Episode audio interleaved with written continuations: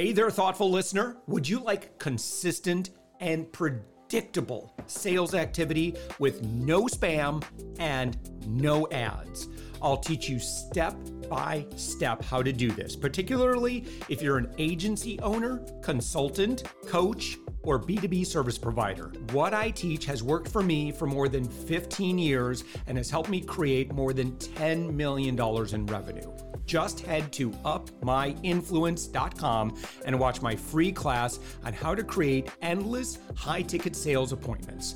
You can even chat with me live, and I'll see and reply to your messages. Also, don't forget, the thoughtful entrepreneur is always looking for guests. Go to upmyinfluence.com and click on podcast. We'd love to have you.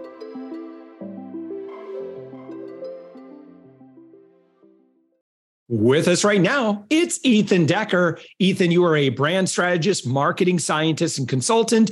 You are found on the web at appliedbrandscience.com. Ethan, thank you so much for joining us.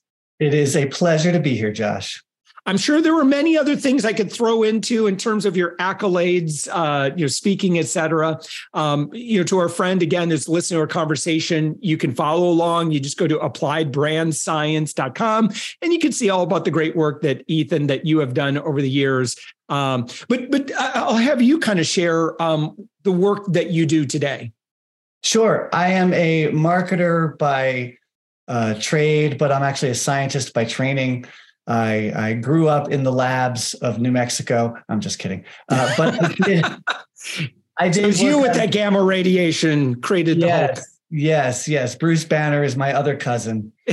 um, I uh, I did a PhD in ecology and I studied complex systems. And you, I, if you remember Jeff Goldblum and the, and the chaos theory and the butterfly wings, uh, I actually studied that kind of stuff when it came to ecosystems but um, fell backwards into marketing after that. And I've spent 20 years in the creative industry, the creative side of marketing, doing brand strategy and advertising.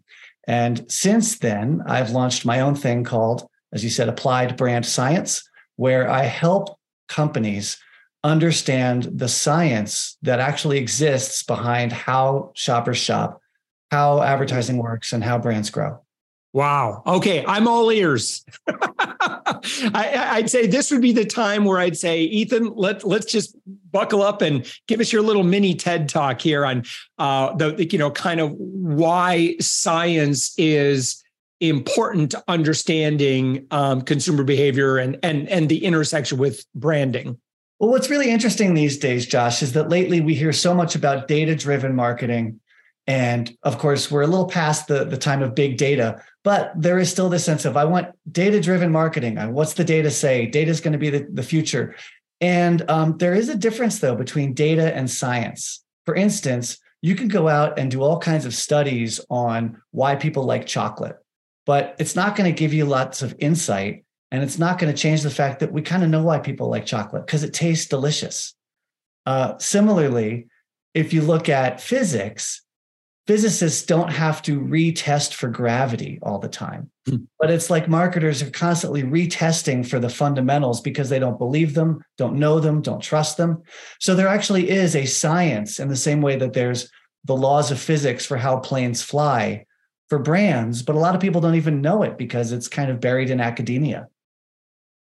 And and how often do you hear, but Ethan, we're different all the time. I like to say, I like to say COVID changed everything. It changed all the laws of physics. COVID, COVID changed all the ways that our biology works and the way our brains work after hundreds of thousands of years. COVID has changed it all, obviously. And yes, your brand is different. Your brand is unlike any other brand that's ever existed in the history of brands. Mm. Well, what are the fundamentals in how consumers' brains work today, and you know how maybe the advice that was given five to eight, while the principles are the same, maybe execution looks a little bit differently.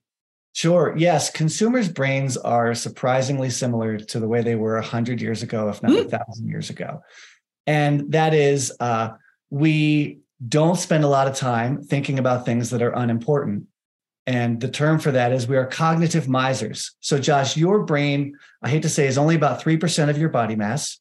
Uh, fortunately, that's pretty normal.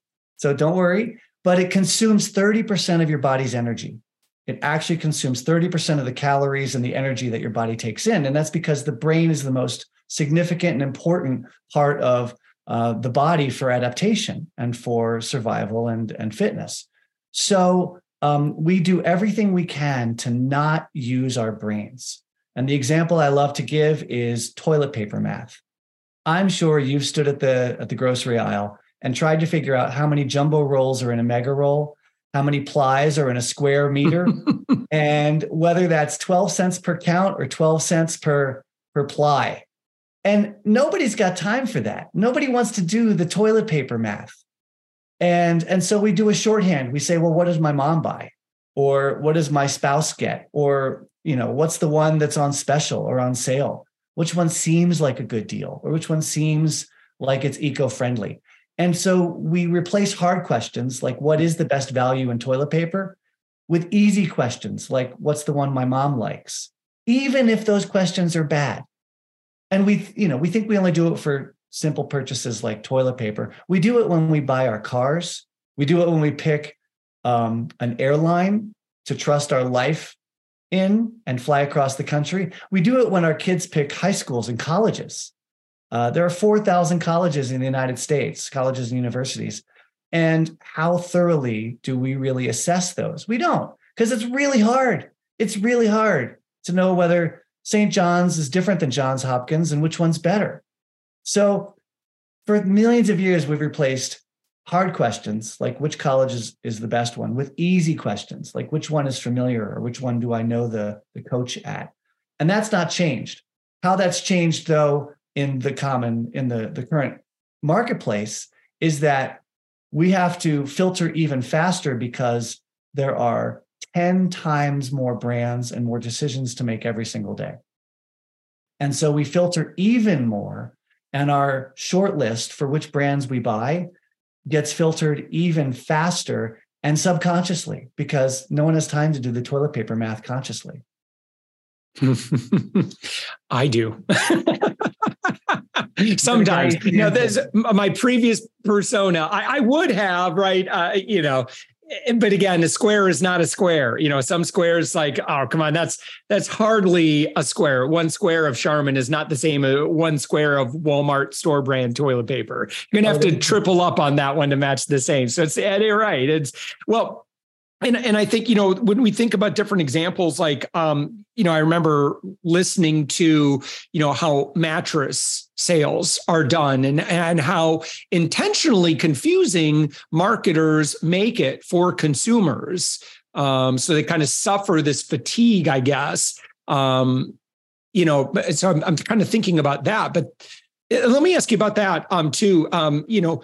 Um, you know about you know kind of like what is a consumer to do today? Like mm-hmm. how can we be better consumers? Or like are there kind of fundamental questions we can ask ourselves? Some things don't matter as much obviously but then there are larger um you know uh, purchases that we make. And i know sometimes a lot of those decisions are irrational uh, you know uh, what we factor into it. And and marketers probably know about consumers irrationality to some extent, you'd be amazed though how many people I talk to that believe that the job of, of advertising is to persuade a buyer that your product is superior in some functional way. Like they think it's a, a, a job of rational, logical persuasion. And this goes back you know decades if not centuries of one model of advertising which is that it's sales on paper it's selling on paper, and your job is to persuade. So I'm in lots of big meetings with lots of large Fortune 100 companies who say we need to educate the consumer and we need to persuade them to buy us and demonstrate our superiority in some way. Well, one classic counterexample is the, the kind of creator of McDonald's, Ray Kroc, said people don't want the best burger. They want the burger that tastes just like the one they had last time. Mm-hmm. And it's true, McDonald's is not the best burger per se, but it's an exceedingly consistent experience. And it's exceedingly easy to find and buy and recognize. And you know that when you go into a small town somewhere in America that you've never been, do you go to Josie's white picket fence and get the burger there and you don't know if it's going to be crap or delicious? or if they've passed the, the health regulation test, or you're going to go to McDonald's and you know what you're going to get there. And it's not the best, but you know it's consistent.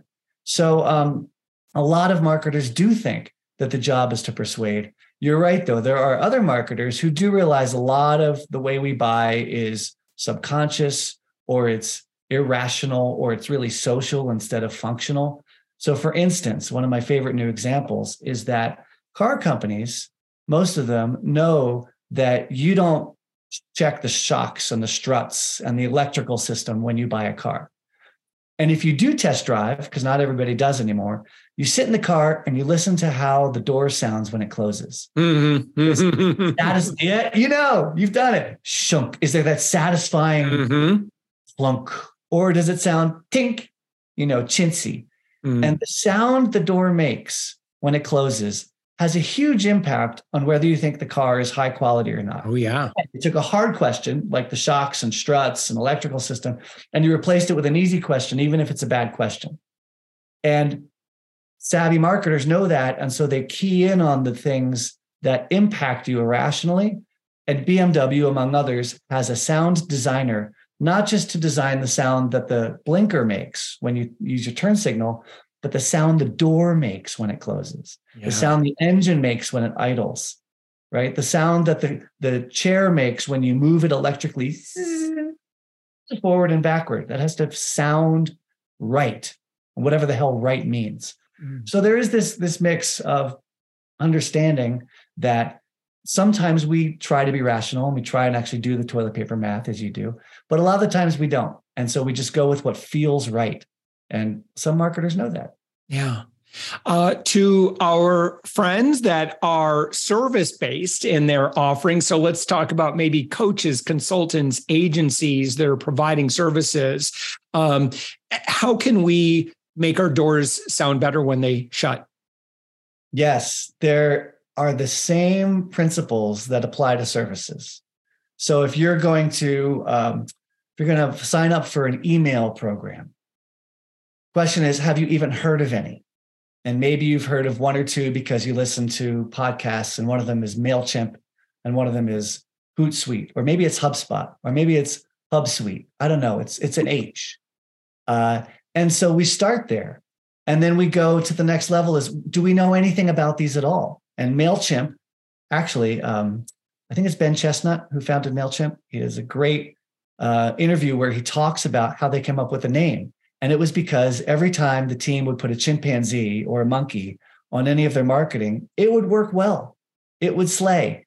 And they didn't know why. And it was cheesy, but it stuck. And they're like, why don't we just call it MailChimp? And so it's a little cute, it's a little friendly. You know, Curious George was a, a chimpanzee, I think. I think he was a chimpanzee. Um, and so we go with those easy to remember things that feel right, even in services, even in SaaS, uh, which is why one of the great case studies of savvy brand building in B2B is actually Salesforce, who has a whole menagerie of mascots built around Astro, which is their, their key mascot. And you'd think, you know, B2B SaaS companies have no business doing mascots. You know, that's that's for Kellogg's cereal. But actually it works and the numbers don't lie. And there is science, again, there are principles behind this about how the human brain works and how memories get stored and retrieved that would lead you to realize, oh yeah, we need an easy device. We need a fluent device like a mascot to help people remember us, much less tell us apart from the other six brands that offer email services? Yeah. Uh, Ethan, uh, I would recommend like anyone who's listening to our conversation, follow you on LinkedIn. Um, you also share some really good stuff on Twitter. Um, you just share a lot of cool charts and graphs and I love it. you know, that for, for my sweet spot. Yeah, yeah, yeah, yeah. So for you know, if you're if you're truly like eh, you know, if you want to uh, evoke your inner marketing nerd, uh, follow Ethan. but um, I do I do my best to make those charts and graphs easy to understand. Oh no, they're fun. Yeah, they're good stuff. Yeah. Um, and and how how do you work with clients today, or or audiences, or you know, how are how do you engage? The uh, number one thing I do is work with CMOs of mid-sized companies, sometimes pretty large companies actually, and sometimes startups. But I work with CMOs or the heads of marketing to uh, understand the laws and principles of brand science, and then get their teams all rowing in the same direction as far as how buyers buy, how brands grow, and how advertising works. And if you can agree on the scientific, evidence based principles of how those things happen, then first of all, you're all rowing in the same direction. And second of all, you're not rowing upstream. You're not rowing, you know, trying to push water uphill. You're rowing with the current. And suddenly marketing and advertising become easier because you understand the scientific principles behind it. And again, these are principles that are based on science, and some of them are completely invariant to what brand you are, what category you're in, whether you're B2B, B2C, whether you're luxury or uh, discount, whether you're a retailer or, or a product. And that's what makes them a universal law. In the same way that gravity, yes, the level of gravity is different here than it is on the moon, but the law of gravity is the same. So you make some adjustments based on what planet you're on, or you make some adjustments based on whether there's, um, you know, air resistance and wind resistance when it comes to gravity, but you need to know the laws of gravity. Similarly, I work with CMOs and their marketing teams so that they understand those principles. And then when it comes to building the brand and doing the advertising, things become a lot clearer and make a lot more sense because they're principle based, they're evidence based, and they're timeless. And then if people want me to stick around and actually work on their brand, I've done a whole lot of that. So I help build the brand, tweak the brand, fix the brand, grow the brand. I can do that too. Yeah. Is there a way you just spoke at South by Southwest uh, and the laws and levers of brand science? Is there a way to watch this? Right now, we are editing the video. Uh, so that will be up soon. Uh, if you want to get a sneak peek, you can just listen to the audio. South by mm-hmm. Southwest, I believe, has posted audio for almost every single session mm. out of all 659 sessions or something like that they had. So you can listen to it now if you go to the South by Southwest website and search for the laws and levers of brand science. You can find mm-hmm. it there. And then in uh, in a week or so, I should have the video up so you can watch the presentation as well. Yeah. So good news for a friend that's listening to this because we recorded this uh, episode uh, probably a few weeks ago. Uh, so it, it, should be in the show notes. So you just kind of click around in your app, you'll find it, uh, and we've got a direct link so you can watch that. Um, Ethan, at your website, appliedbrandscience.com. What what else aside from watching your uh, South by Southwest presentation? If someone's like, I need more Ethan in my life, what, what would you recommend they do now? Sure. I, I like to say that I offer things in, in four sizes uh, extra small, small, medium, and large. And the extra small is you can sign up for uh, a newsletter. It's a very irregular newsletter, irregular in when it comes out and also in what's in it. Uh, maybe you know a couple times a month, I hit you with my latest post about the new or old science of marketing and science of brand growth. Uh, that's the extra small free version. The small one is uh, you can bring me in for a talk or presentation. I get people excited about the notion of evidence based marketing and give them a taste of what it's like to kind of see the light of brand science and how that clarifies things.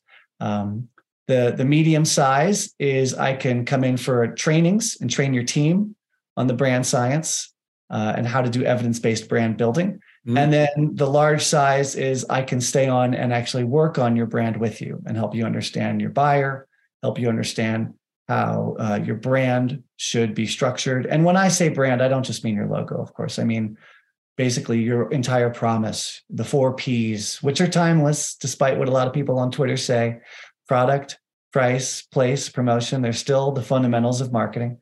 Uh, but I can stick around and help you fix or, or grow or adjust your brand if you want. So those are kind yeah. of the four sizes.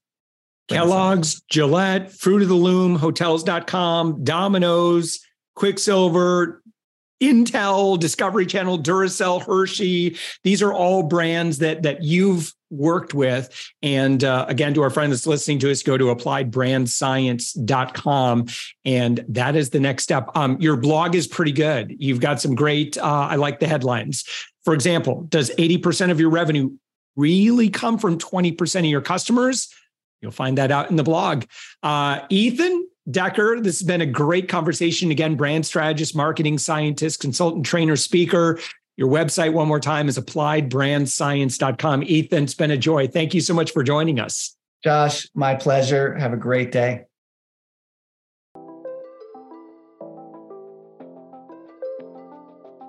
Thanks for listening to the Thoughtful Entrepreneur Show. If you are a thoughtful business owner or professional who would like to be on this daily program, please visit upmyinfluence.com slash guest.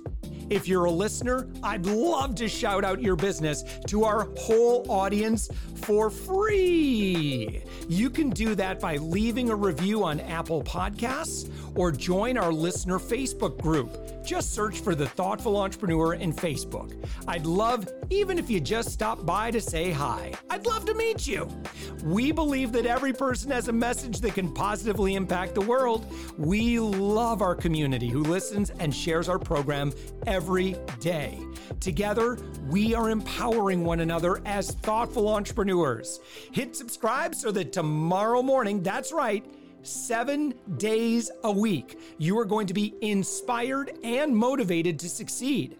I promise to bring positivity and inspiration to you for around 15 minutes each day. Thanks for listening, and thank you for being a part of the Thoughtful Entrepreneur Movement.